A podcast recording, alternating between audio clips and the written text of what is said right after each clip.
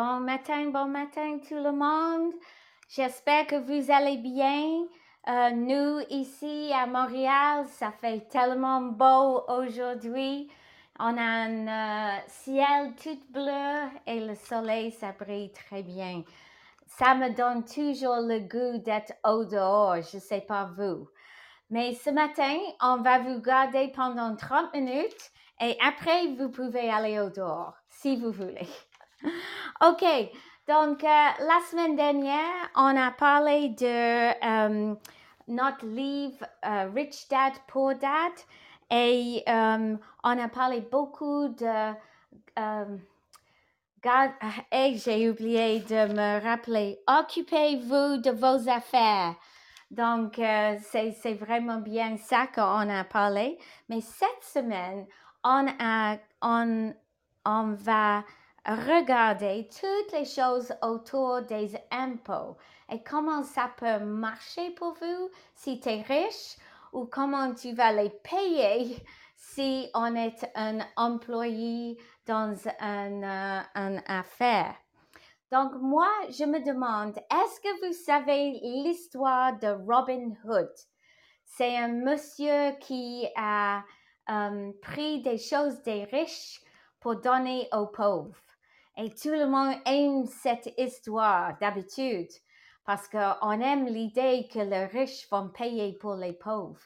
Mais malheureusement, Rich Dad, euh, il, il pas ça. Papa riche, il aime pas ça. Il croit que Monsieur Robin Hood est un criminel euh, parce que lui, euh, il dit pourquoi on prend du riche pour payer le pauvre? Euh, parce que c'était une, chose qui a dévolué en trouvant que tout le monde va payer les impôts.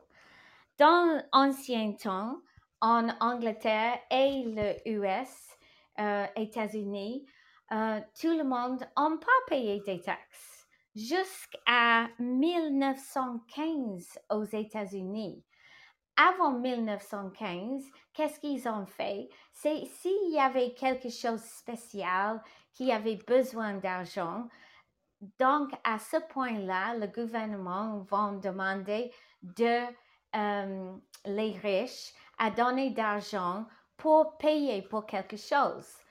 Par exemple, en Angleterre, quand il y avait les guerres napoléoniques, euh, le gouvernement a demandé aux riches donner d'argent pour payer pour la guerre. Mais c'était seulement le riche qui a payé.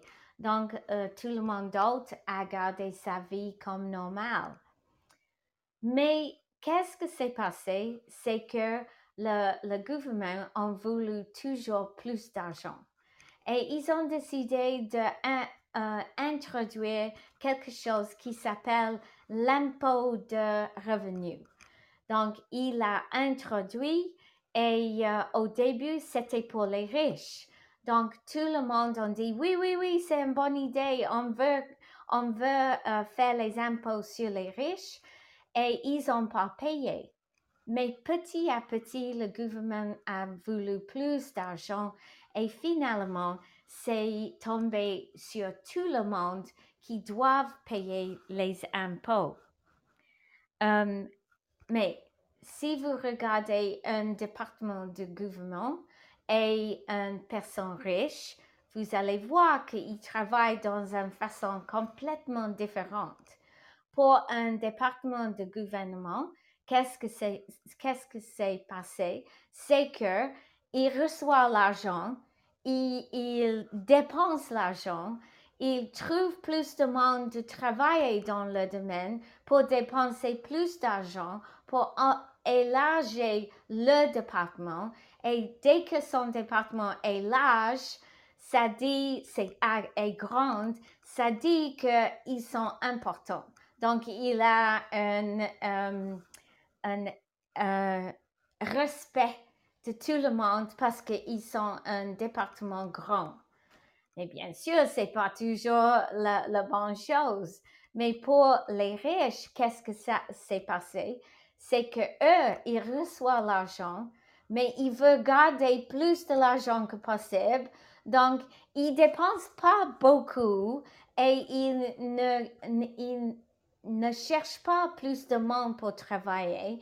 Et à la fin, s'il reste plus d'argent, ça veut dire que eux, ils, ils sont en succès et eux, ils reçoivent le, le respect de l'investisseur s'il reste de l'argent, pas s'il a dépensé tout l'argent. Donc, c'est vraiment une mentalité différente. Euh, dès que le gouvernement a grandi, il a voulu plus d'argent. Donc, il commence de euh, euh, faire monter les impôts sur tout le monde. Et après un petit peu, c'est que tout le monde paye l'impôt de revenu, pas seulement les riches. Ils voulaient plus en plus d'argent, mais les riches, ils sont, ils sont intelligents. Ils disent, nous, on va pas payer plus, on va trouver une façon de pas payer plus de taxes parce qu'ils ne veulent pas le payer. Et ils avaient découvert dans ancien, ancien temps la notion d'une coopération. C'est quoi une coopération? C'est quelque chose sur papier qui dit ici c'est une coopération, on, va gérer nos affaires via une coopération. Et il l'a fait avec les grands bateaux en ancien temps parce qu'il y a les riches qui ont mis d'argent dans un projet de bateau, et, mais c'est la coopération qui a payé les, les euh, euh, sailors, qui a payé tout le monde sur le bateau. Et s'il y avait le problème et le bateau est perdu dans la mer, les, les gens qui ont investi dans ce projet, ils risquent de perdre juste l'argent de ce voyage et pas tout son argent. Donc, c'est comme ça qu'il a survécu pour payer tous les grands bateaux euh, dans l'océan. Mais maintenant, ils disent, hey, on peut faire ça avec toutes nos affaires. Donc, il a décidé de faire des coopérations pour leur affaire. Donc, maintenant, il, reçoit beaucoup d'argent, mais l'argent, ça va dans la coopération et eux, ils reçoivent un petit peu chaque, euh, chaque année, euh, suffisamment pour vivre. Et c'est sur cette montant qu'il a, euh, a été impôt des taxes. Donc, c'est comme il a trouvé une façon de ne pas payer beaucoup de, des impôts de revenus. OK, donc, les Américains, en moyenne, ils travaillent 4 à 5 mois par année pour rien. Ça veut dire qu'ils payent suffisamment de taxes, euh, des impôts au gouvernement pour payer 4 à 5 mois. Et nous, on a vécu ça chez nous. Donc, on sait que si on savait plus de comment ça marche l'argent, on n'aura pas payé 4 à 5 mois au gouvernement. Et nous, grâce à Tupperware, on a découvert il y a des autres façons de travailler et de ramasser les, les actifs. Um, et comme ça, on est devenu, dans les dernières années que Alan euh, a travaillé, on est devenu beaucoup plus riche à cause de ça. On n'est pas riche, mais on, a, compris qu'il faut euh, prendre soin de notre argent et pas donner au gouvernement tout le temps. Donc, si tu travailles pour l'argent, vous allez donner le pouvoir à ton employeur. Si euh, si l'argent travaille pour vous, vous allez prendre le pouvoir et le contrôle. Donc, c'est une autre façon de regarder l'argent. L'éducation sur finance va vous sauver d'être, euh, je sais pas le mot en, français, bullied, être, euh, attaqué par les autres. Donc, si on pense vraiment le, le, la personne qui nous attaque le plus, c'est les, les, les comment l'homme des impôts le, le, monsieur, le gouvernement, le département qui prend de nous les impôts. Ça, c'est les gens qui nous attaquent le plus. Donc, par l'âge de 15 ans, Robert, il a su qu'il va jamais travailler dans cette façon. Il va jamais travailler toute sa vie en donnant beaucoup d'argent au gouvernement et n'avoir pas l'argent lui-même. Donc, quand il avait euh, à peu près 25 ans, il a commencé de travailler pour une euh, grosse affaire qui s'appelle Xerox. Et qu'est-ce qu'il a constaté? C'est que chaque mois, il a reçu son chèque de paye, mais quand il a regardé le papier qui devenait, qui devenait avec ça, il a vu qu'il paye beaucoup au gouvernement et d'autres personnes. Il a dit, mais ça, c'est pas juste. Moi, je ne je vais pas vivre ma vie comme ça. Donc, il a décidé chaque mois que quand il travaille, il oui, il n'avait pas un choix, il doit payer les, les impôts, mais il va garder un peu de son argent. Et il a décidé de travailler plus de monter les échelons pour qu'il va, il va euh, recevoir beaucoup plus d'argent. Bien sûr, il va payer beaucoup plus d'impôts, mais parce qu'il vit dans la même façon, il, va recevoir chaque mois de plus en plus d'argent. Et c'est ça le problème que les gens ont. Parce que qu'est-ce qu'il fait? Il reçoit plus d'argent, mais il dépense plus d'argent. Mais la, chose euh, euh, de faire, c'est de gagner plus d'argent, mais de vivre dans la même façon.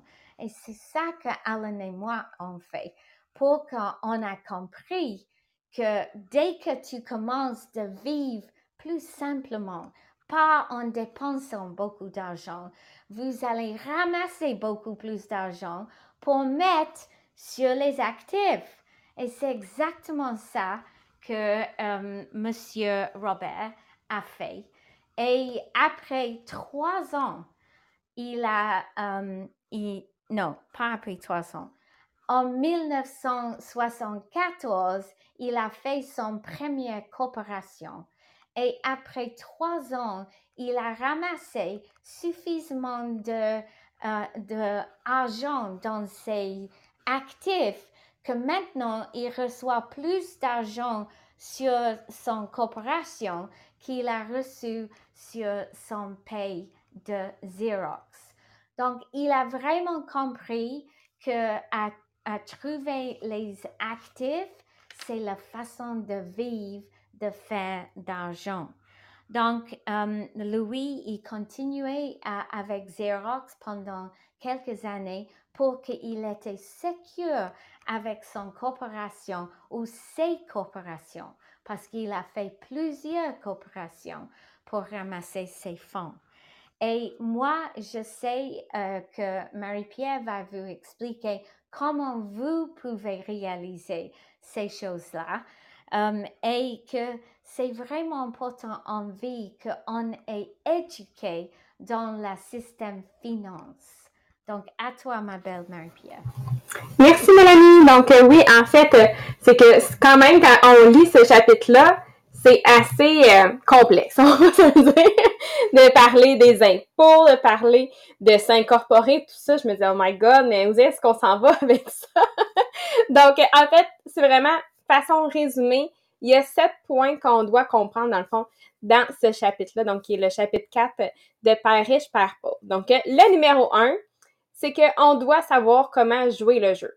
Parce que le problème au final, c'est que les gens qui sont perdants dans tout ça, c'est ceux qui sont pas informés. Donc, dans le fond, ceux qui se lèvent à tous les matins, qui vont à chaque jour au travail, qui payent les impôts sans trop se poser de questions. Versus si tu comprends comment les riches jouent à ce jeu-là, ben si tu fais partie des gens qui essayent de comprendre au moins, puis qui, qui embarquent dans le jeu, ben tu peux embarquer dans ce jeu-là qui existe. Donc, euh, toi aussi, tu peux décider de jouer. Numéro 2, c'est de trouver des moyens de minimiser le fardeau fiscal, en fait, de diminuer les impôts. Parce qu'à chaque fois que les gens essayent de punir les riches, ben les riches, ils se contentent pas de juste dire OK, oui, on va payer plus d'impôts. Donc, comme Mélanie l'a dit, ils vont toujours réagir. Ils ont de l'argent, donc ils ont un pouvoir et ils ont l'intention de changer les choses aussi. Donc, ils vont pas se contenter de rester là, de payer volontairement plus d'impôts. Ils vont chercher les moyens de minimiser finalement leur fardeau d'impôts. Donc, euh, quand on fait juste quelques recherches rapides pour voir c'est quoi une des premières façons de réduire les impôts au Canada, ben c'est d'utiliser, euh, ils appellent ça le side hustle, donc, d'avoir un travail à temps partiel à côté, mais qui va être une entreprise. Donc, pour avoir toutes les, les déductions d'une entreprise. Donc, une des meilleures façons que nous, on va vous proposer, c'est sûr, c'est le MLM. Pour moi, Mélanie, ça a été Tupperware. Donc, juste d'avoir Tupperware, qui est dans le fond un MLM, c'est le fun, c'est que tu ouvres une entreprise pratiquement gratuitement. On va se dire. Donc, c'est le fun parce que gratuitement, tu as ton entreprise et tu profites de toutes ces déductions-là d'être une entreprise. Donc, ça, c'est une des premières façons qu'ils nous recommandent en faisant juste quelques recherches rapides comment diminuer notre fardeau sur les impôts. Donc, c'est de trouver ces moyens-là. Numéro 3, c'est de garder le pouvoir. Donc, comme Mélanie elle a dit, si tu travailles pour ton argent, tu donnes le pouvoir à ton employeur. Si l'argent va travailler pour toi, ben tu gardes le pouvoir, tu contrôles aussi ton argent. Donc, euh, de s'assurer que oui, on va faire euh, travailler notre argent plutôt que nous travailler pour de l'argent. Donc là, si le concept, il est pas encore clair pour cette partie-là, je vous conseille de retourner. Euh, c'était la semaine passée ou l'autre d'avant, on a couvert dans le fond dans le premier chapitre, c'est quoi de faire travailler son argent, dans le fond de bâtir ses actifs. Ensuite, numéro 4, ça dit soyez intelligent. Donc, soyez intelligent pour pas être bousculé. Donc, quand il parle de son père riche, il dit il connaissait la loi parce qu'il était quand même un citoyen respectueux des lois, mais aussi parce que c'est coûteux de pas connaître la loi. Donc, d'être intelligent. Donc, on veut investir en soi, on veut s'assurer justement d'être informé, mais investir en soi, c'est sûr que c'est un de tes meilleurs retours sur investissement que tu peux avoir. Donc ça, on l'a couvert, je pense, à chaque podcast.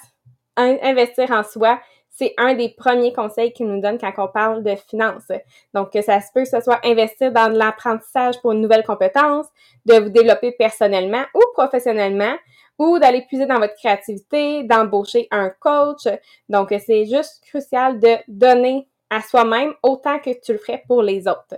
Même si tout le monde a sa propre interprétation un peu différente de euh, investir en soi, beaucoup de ces interprétations-là vont quand même se chevaucher. Mais oui, c'est sûr comme enfant, on a toujours réussi à convaincre nos parents que des heures passées à jouer un certain jeu était un bon investissement personnel par notre propre euh, définition, dans le fond, de euh, investir en soi. Mais quand on y va dans le sens de tout le monde, ben, comment investir en soi, ça comprend dans le fond une gamme de euh, entreprises potentielles, donc de toujours développer ton potentiel. Donc euh, oui, des fois, ça va être de développer quelque chose pour ta situation personnelle, mais ce qui est le fun, c'est que c'est vraiment pour tout le monde. Donc, ils nous disent justement apprendre une nouvelle compétence ou améliorer une compétence que tu as déjà, de faire du euh, de comment on appelle ça? Ils appellent ça faire des réseaux, mais en fait, faire des nouvelles connaissances. Je me souviens plus comment ils appellent ça, ces espèces de meetings-là, réseau peut-être des meetings réseau, ou quoi même? En tout cas, il y a le mot réseau dedans. Donc, d'aller rencontrer des nouvelles personnes parce qu'on ne sait jamais comment ces connexions-là peuvent être payantes à le réseautage. Merci, Caroline. de ensuite lire des livres dans différents genres aussi, de prendre soin de sa santé, de prendre des cours qui piquent notre intérêt et sur le plan personnel et professionnel, mais aussi voyager à travers le pays, à travers ton continent et autour du monde si possible, parce que juste en ayant justement voyagé, c'est sûr que tu vas avoir développé d'autres choses et plus qu'on apprend des nouvelles choses, ben plus qu'on devient justement intelligent, on peut connaître la loi au plus simple terme. Numéro 5, c'est de transformer ton argent en excellent employé. Donc, chaque dollar dans ta colonne des actifs est un excellent employé qui travaille fort pour faire plus d'employés. Parce qu'on se rappelle, on veut faire travailler notre argent pour nous. Donc, chaque dollar travaille pour toi. Puis quand ton dollar travaille pour toi, ben, ta colonne d'actifs devient de plus en plus grande. Donc, ça veut dire que tu as de plus en plus d'employés qui travaillent pour toi de la même façon. Donc, c'est vraiment d'augmenter ta colonne des actifs parce que dans ta colonne des actifs, ça va te générer toujours de plus en plus. Point numéro 6 à se souvenir, c'est l'intelligence financière. Donc, ça, c'est essentiel. Il faut l'apprendre, mais aussi ensuite l'enseigner. Parce que ça, ces connaissances-là financières, qu'il appelle justement l'intelligence financière ou le QI euh, financier, ben le chemin vers ton indépendance financière va être beaucoup plus difficile. Puis un coup que c'est fait, mais là tu vas pouvoir l'enseigner aux autres dans justement l'espoir de partager ces connaissances-là pour que eux aussi puissent aller vers l'avant. Donc, il euh, faut commencer, oui, avec les bases. Donc, euh, d'aller lire sur la création d'un plan de dépenses, sur la gestion de dette, sur la gestion de crédit, sur ton hypothèque, la planification de la retraite, l'obtention d'un prêt, la connaissance des droits des consommateurs. Donc, dans le fond, connaître la base des finances. Et ensuite, ben, c'est de lire, lire et lire. Donc, que ce soit des recherches en ligne, que ce soit que tu t'envoies à la librairie, que tu ailles à la bibliothèque. Donc, euh, juste d'aller lire des livres par rapport à des spécialistes financiers c'est sûr que nous, en ce moment, on est en train de faire le livre justement par riche par pauvre. C'est un des livres justement qu'on peut aller euh, apprendre un peu plus sur le sujet, mais aussi de pouvoir demander des conseils à vos mentors. Donc, de demander à des personnes que tu vois les finances, que tu veux atteindre quelque chose comme eux, ben d'aller poser aussi la question à ces personnes-là. Et finalement, le point numéro 7, c'est juste de comprendre c'est quoi que ce fameux QI financier-là, c'est quoi qu'on veut absolument comprendre. Donc, il y a différents points dans celui-là. Donc, euh, numéro un, ils nous disent comprendre la comptabilité. Donc, plus que tu es responsable de l'argent, plus la précision va être requise ou sinon, ben, ta maison va s'effondrer. Numéro 2, les investissements. Donc, euh, investir, c'est la science de faire de l'argent. Donc, ça implique des stratégies, ça implique des formules qui vont utiliser le côté créatif du cerveau droit. Numéro 3, comprendre les marchés. Donc, euh, comprendre les marchés, c'est la science de l'offre et la demande. Donc, euh, on doit connaître les aspects techniques du marché qui sont quand même axés sur les émotions et en plus des aspects fondamentaux ou économiques d'un investissement. Le numéro 4, c'est la loi, comme on en a parlé. Donc, une personne qui comprend les avantages et les protections euh, fiscales vont pouvoir s'enrichir beaucoup plus rapidement. Numéro 5, les avantages fiscaux. Donc, par exemple, quand tu as ta propre compagnie, ben, tes vacances peuvent aussi être liées à une réunion de conseil d'administration, genre à Hawaii. Donc, on peut faire un mix des deux.